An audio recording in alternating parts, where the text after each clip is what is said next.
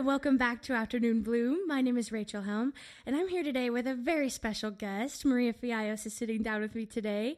Now, Maria is my boss, um, first and foremost for me, but to everybody else, Maria has a grand introduction. She is the co owner of Las Chicas del Cafe, the roastery that I work at.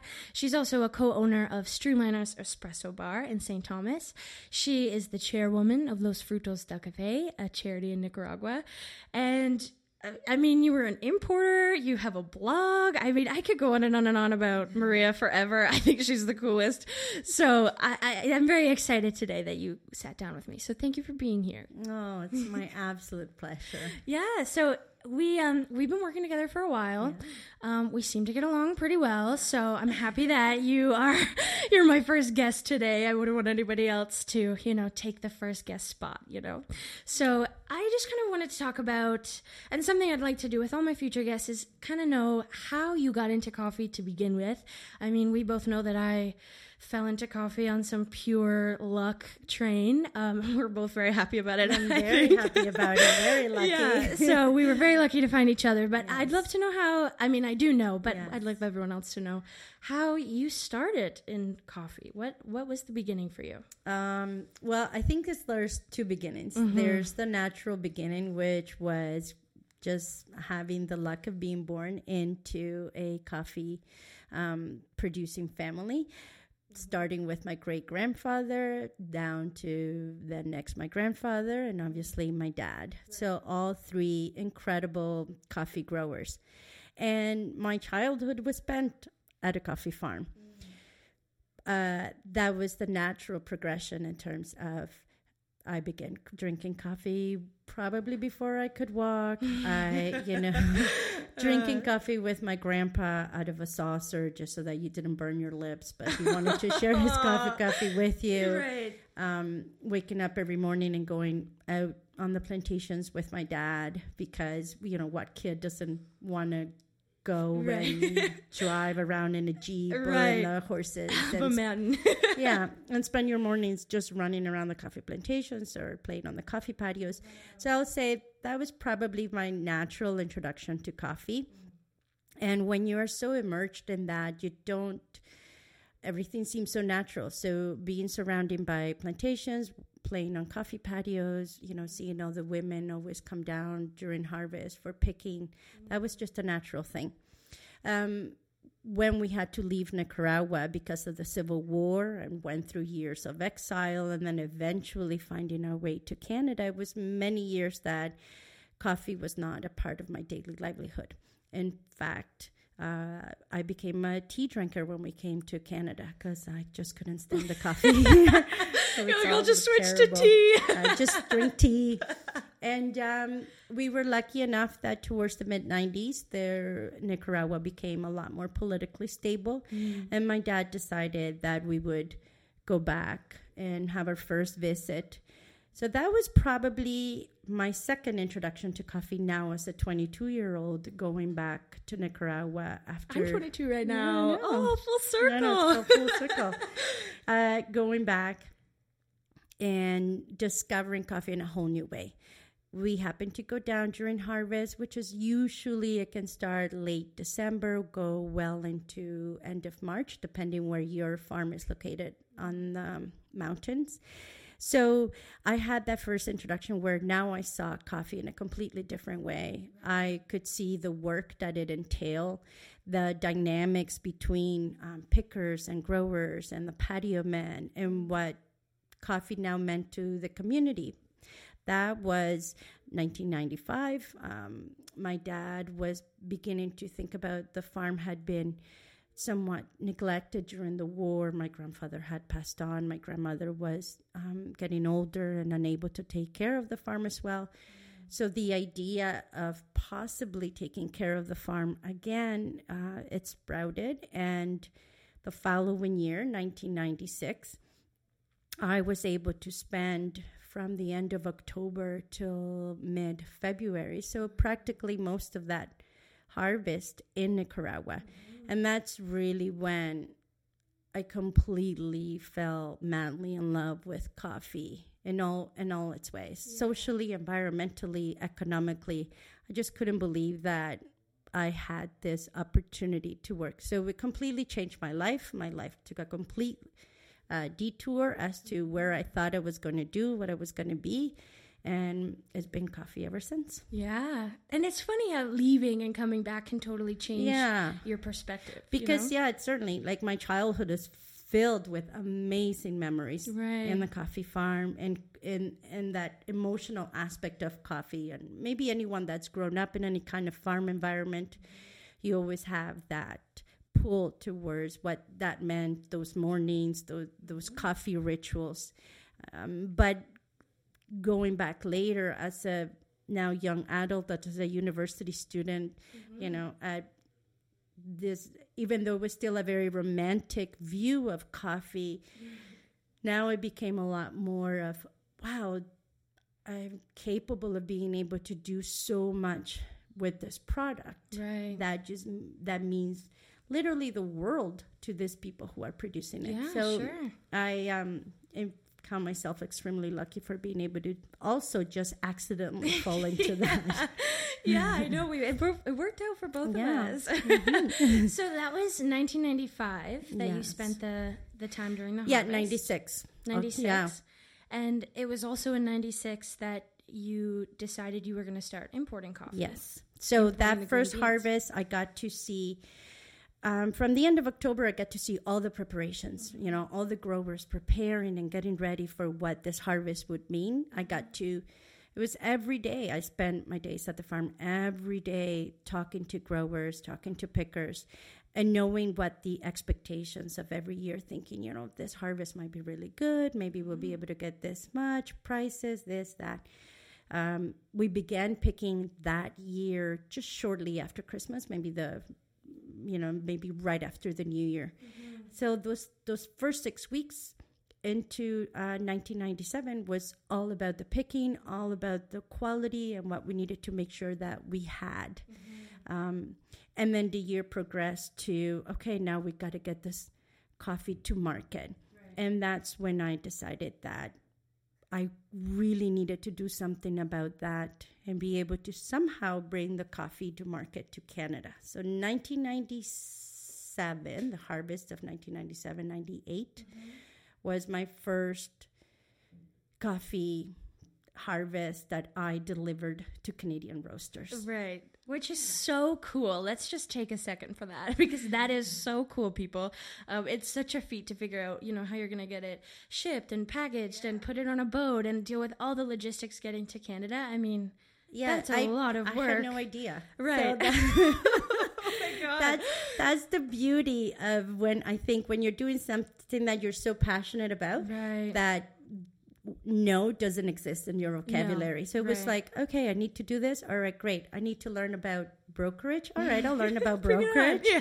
Hedging, what is that? Sure, I'll I'll figure that out. And Yeah. we managed to bring that first harvest to Canada, which I still thought. Now I think about it, and I'm like, I, I knew nothing. I knew nothing. Oh my important gosh. except that I knew that the only way that my dad and all these other growers that I had grown so close to in two years, and, Mm-hmm. and these were growers that, you know, as soon as they would see me, they'd be like, oh, remember you when you were two years old. so I was dealing with it all of older Yeah. um, men that it, it, I had to do a lot of studying and a lot of work to prove to them that I knew what I was talking about and that they Mm-hmm. Could entrust me with their product Yeah. even though i was just a you know 22 23 year old girl that all i wanted to was to say no if we if we take it to canada i bet you we can do a better price Right. Yeah, because so and that was my next question is what was that like starting? I can't imagine me being my age going down and trying to sort this whole thing out. I mean, to be taken seriously. I mean, what was the I mean, even nowadays there's a huge gender gap in the in the coffee industry and we don't need to dive too much into that today, but I, I you know, I can only imagine what it was like starting starting this, you know, young female just like i, I facing think uh, i think and you know i have two daughters yes. I think that the one thing I say to them all the time is if you are not doing something that you are extremely passionate about, something that just consumes you, then you will find any excuse to give up. So that's what it was like for me with this, with mm-hmm. coffee. I could see the work that my dad had put into trying to, re- you know, renovate the farm after being engulfed in civil war for so many years. I knew what it had meant to my grandmother to stay. My my grandfather passed on really early into the war, so my grandmother, as a, a widower, to try to maintain that farm, I knew what it meant to the um, employees at the farm to hang on to the fact that they had loved my grandfather, they loved my grandmother, and they wanted to make sure that the farm survived through the war. And that wasn't the, you know, they, my grandmother wasn't the only one in that position. Many growers in the area were. Uh, it's an extremely poor, poor area of Nicaragua. So five cents made a huge difference. Uh, and and that work, that constant work that doesn't end, that they they wake up at the crack of dawn and they work until there is absolutely nothing else they could do. Mm-hmm. So having witnessed that, whatever little challenge I was facing in Canada, I just thought, well, that just pales in comparison to what they're trying to do in order to produce this product. And I think that because I was just so engulfed into what coffee meant for that community, um, you know, and I sort of keep going back to those words like economically, socially, environmentally. I mean, there's mm-hmm. three little words, but they represent so much that when, it, eh, yeah, there was nothing, I think, that there and there was tons of stuff that I had to do. yeah. Trust me, right. um, to do that from having to get over the fear of calling someone who had never heard of me and just say, literally, this was my spiel to them. Hi, my name is Maria. My dad's a coffee grower in Nicaragua. I have some coffee samples. Could I send you some? And of course, there was tons of people that probably hung up the phone and laughed right. butts up. Bye, Maria. Yeah. and then there were uh, and I think, I mean, it didn't help too that the quality of product was outstanding. So those right. few people that said, "Sure, send me a sample. Mm-hmm. I'd love to taste it."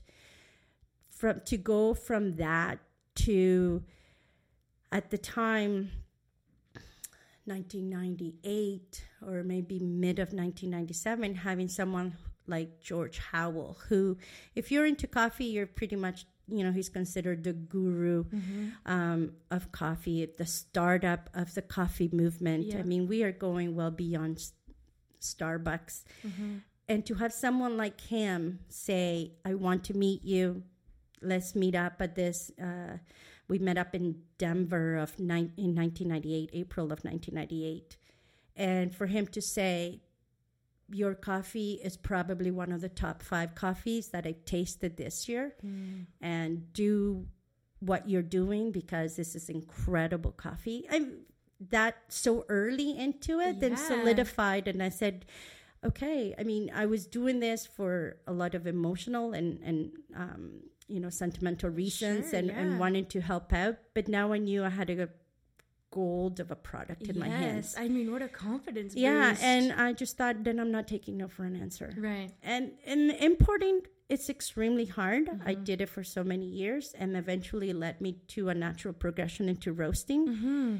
because it was the only way I felt. The the closer I get to the consumer, then the easier it's going to be to earn a better price for the grower. Right. Because if it's an importer, I still had to get through that roaster. Mm-hmm. I still had to convince that roaster that it was worth their time in educating the consumer. Mm-hmm. And 20 years ago, people are like, Nicaraguan coffee, what? uh, you know, you yeah. bring Bourbon, what? like, there's nothing unless you were speaking, it's Ethiopian, it's Kenyan, or it's Colombian. Right. Nobody wanted to open the doors for you. Mm. And that's what led me to thinking no I, I need to start roasting and i need to start showcasing this product in a different way mm-hmm. and um, you know one thing to yeah. another las yeah. chicas duck was born, was born. which, which is so cool. I mean, I feel like you've had just the most unique introduction to coffee. Yeah. I love that you started there in full circle. We've ended up back there, and where we are now, even to this day, the roastery in the train station. It reminds us of Nicaragua. I mean, you yeah. gave me the opportunity to go to Nicaragua last year, so I got to see for myself, and it, it's really coming full circle. Yeah, we're really, I know. we're really bringing things back around. Yes, and I think that's really what what fuels me the fact that I knew what this product could do um, for the people that are growing it, and um, even for the people that are consuming it. For crying out loud, if you're going to drink coffee, you got to drink good coffee. Right, I know. That's been my message. I'm like, please, people, if you're gonna drink it, drink it well. Don't drink bad coffee. Right. Oh, nothing worse. So, yeah, I, you touched on a lot of points there. Um, those three big words we were talking about economics, you know, sustainability, fair trade these are all things I like to discuss with you because they are such fad words right now. So, Yes. anybody can come out and say, I mean, every website I look at, every coffee person I follow, every single person says they're fair trade, says they're direct, says, you know, they know the Yes. grower you are related to the grower like this is family to you so i i love that it takes it you know truly a step deeper and we see the real struggles from the grower side and from the mm-hmm. farming perspective which gets so swallowed in the the cost of coffee and the way people i mean as long as you hear direct trade i think people are sold it's like okay Yeah. cool the coffee must be must, be good, must good. be it, it leads it alludes to all these other things that are you know there's no proof or fact Yes. of those things so my goal for the end of this episode is just kind of break down from your perspective having family you know generations of growers who've been doing this for so long what are the costs? Before we dive into what sustainability even is I, I just want to break down costs. I mean, and, and I love the way you bring it up about how, um, you know, we don't dig into every business's plan or like how they, you know, run their money, but it's important to know these things, especially when, I mean, the fact of coffee prices, if I'm not Yes. wrong, hmm are lower now than they were 22 years ago when you started importing coffee. Yep. They're at a third than what they were when I started. I mean, how does that even happen? And and I think you explain it beautifully, and I, and I'd love to dive into that because I, I had no idea when you pointed that out to me. I was like, "What the heck is wrong with this?" And I, I think that just needs to be debunked. Yeah, I mean, when you think about it in terms of from in terms of a consumer, consumers are probably paying more now for coffee than they ever have. I mean, if you just even think about how much you're paying for a cup of coffee at, shall we say, Starbucks compared to where you were paying a cup of coffee f- 20 years ago. right, And yet, growers at the um, you know C market price, which is the New York commodity price for coffee, they're getting a third of what they could get 20 years ago. It's um, it's heartbreaking, and I think what a lot of people forget is the fact that coffee growers are entrepreneurs. Coffee growers are business people. They are producing a product that has a certain, um, you know, cost to produce, and they have every right to take that product to the market and get the price that they want to get. That's how every single business in North America works. We open up a business and we decide this is what my cost of production is. This is what I want my profit to be. Mm-hmm. And if I want to do research and development, this is how much it's going to cost. And this is the price that I want. And there's a consumer out there that is willing to pay a price for everything. There are those consumers that still uh, insist in paying four ninety nine for a kilo of coffee, and then there are those consumers that are willing to pay more. And I think the difference there lies in really edu- educating that consumer, and also in giving that place to the coffee grower as a business partner. Right, and that has never happened and that's why you have coffee growers that are continuously stuck in this poverty cycle and Yeah. this misery cycle. I mean, my dad used to say to me when we first started, I just want to take these growers from misery to simple poverty, you know? Oh because some of them you just think, how are you surviving? You're not. You're, you're, you're barely surviving. Mm-hmm. And if any of us in North America ran a business and were told what someone is willing to pay for that. I don't think too many of us would run a business. No, You- you none know, of us would. Who are you to tell me breaking yeah exactly breaking your back uh, giving it all you got and then someone would come and say to you ah, you think it's worth three dollars i'll give you 50 cents Right. Like such a slap in the face. yeah so it's been a long time because in order to make those changes at the farm level the consumer has to be willing to pay for that but the consumer hasn't been educated the consumer has been led to think that coffee costs five dollars a pound Yeah. and um, and that they shouldn't have to pay for more than that. Mm-hmm. So that if you're asking them to pay, um, you know, fifteen dollars for three hundred and forty grams, or uh, twenty dollars for three hundred and forty grams, or whatever the price happens to be out there, that that's a ripoff. That Right. that shouldn't happen. But if you do your math your math backwards, how much do you think that grower is getting paid when you are buying? Coffee for a dollar ninety nine, a giant tiger. Yeah. Can I say that? I, I would. If you're buying your coffee at Giant Tiger, know, I'm or- or sorry. wherever, right? um, so it's it's that whole perception of yeah. these these are entrepreneurs. They're working. They're producing a product. They have every right to say what that product is. Right. And what irritates me the most is when you know they they want to lump. Well, if a coffee is from Ethiopia, it's this much. If a coffee is from Colombia, it's this much. If a coffee is from Nicaragua, it's for this much. Every coffee grower has their own distinct circumstances. They have their own distinct abilities. You know, some of them are producing coffee where they don't have running water. Some of them are producing coffee where they have too much water. Mm-hmm. Some of them are producing coffee at a thousand meters above sea levels. Others are producing coffee at two thousand meters above sea levels mm-hmm. the circumstances, the topography, the geography, the political uh, situation, all all of it is different. Mm-hmm. So why can't every single one of those coffee growers dictate what their price is? And ultimately, the market decides, right? If the consumer doesn't want to pay for that, then maybe the the grower has priced themselves out of the market. Mm-hmm. But we're not even giving the grower that opportunity. We're not even giving them that chance. We're saying, you got to produce coffee right now. Mm-hmm. Coffee prices around a dollar three U.S. per pa- pound at the New York City market. That's what we're saying to growers. Yeah, a Can dollar per pound, you guys. Let's just Yeah. reiterate: they make one dollar per pound of coffee. Green beans, right? So it's like we're saying, can you, that's what you got to produce. yeah, and that that to me is where my whole uh, business plan has always gone against everything that was in the market you know? At the very beginning people saying just gonna import nicaraguan coffee? Yes. Just from that small little area in Las Sabanas yes. Because i'm not in every uh, grower in Las Sabanas has different circumstances to a grower in dipilto to a grower in matagalpa. That's only three uh, areas in Nicaragua.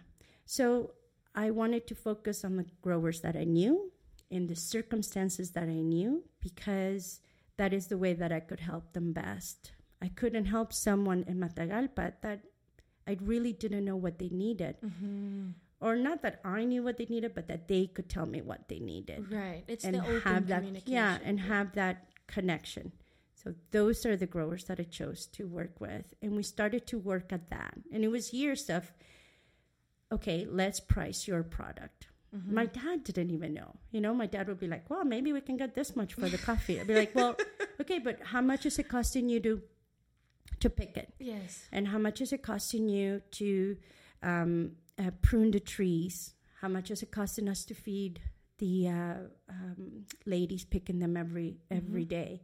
How much is it costing us to buy medications for them? Uh, all those costs that every business usually has, Right. and you add them up and you go, "This is our cost of production or cost of manufacturing." The coffee grower had no idea because they were so used to just being dictated Yeah. what the product is worth based on supply and demand demand laws of a world market when how can you compare a producer in Brazil to a producer in Vietnam to a producer in Colombia. My goodness, you can't. No, you can't. Yeah. And that's interesting that that in the last, you know, 20 years so many roasters have that um, entitlement to go to a grower and say, you know, I want Oh, you to make it this. still and I'm gonna buy it at this price. Yeah. Yeah. And and where that lack of respect started. I mean, it kind of sounds like it was always like that. They've always I mean, we been- don't walk into a coffee shop and say, "Yeah, I'm willing to give you that much for that latte." I know, I love that example. it's true. You don't do that. You, you pay what you're supposed to pay. Pay. But it's funny that of all these years, you know, we've been paying more and more and more for coffee. and and the funny thing is now that you know even as as the as the as as the owner of a of an espresso bar Mm-hmm. coffee is still probably the cheapest thing in that cup of coffee i pay more for milk milk costs me more Yes. than coffee does and and i make sure that my coffee is receiving a good price Mm-hmm. and yet milk's still going to cost us cost you more than the coffee that you're putting in that cup of coffee Wow. I think I want to leave things at that for now. I'd like to continue this conversation next week, but I think we got a good a good dose of information today. so thank you so much for being on Oh, this episode gosh, with me. No, don't thank me. I'm thrilled to be here. I'm so happy that you're doing this. this is wonderful, and you're doing such an amazing Thank job. Thank you, Maria. See what I mean? She's so great, guys. Uh, okay, so this was our What is the Price of Coffee episode. Next week, we're going to continue the conversation about sustainability. Um, this week's episode was recorded at the atrium in St. Thomas. It's beautiful in It's here. gorgeous. I know. We're looking at walls of plants, you guys. It's beautiful. Not like our normal studio's not nice, but this is gorgeous. We're a little spoiled today. Uh, so yeah, we recorded here. The space is amazing. We um, we're here with Jacob Anstey, who produced and edited this episode, and he also did our intro and outro music. My name is Rachael Helm. You can find me on Instagram at HelmRach. You can find Jacob at Gene underscore Daddy, and you can find um, Afternoon Bloom at Afternoon Bloom. We can find Maria Fiallos at Maria underscore no Maria underscore and underscore coffee. And that's also the name of her blog if you want to find that. Oh my god, I could plug us in every direction. Las Chicas, Streamliners, Espresso Bar. You can find us everywhere. Thank you so much for listening. We'll see you next week.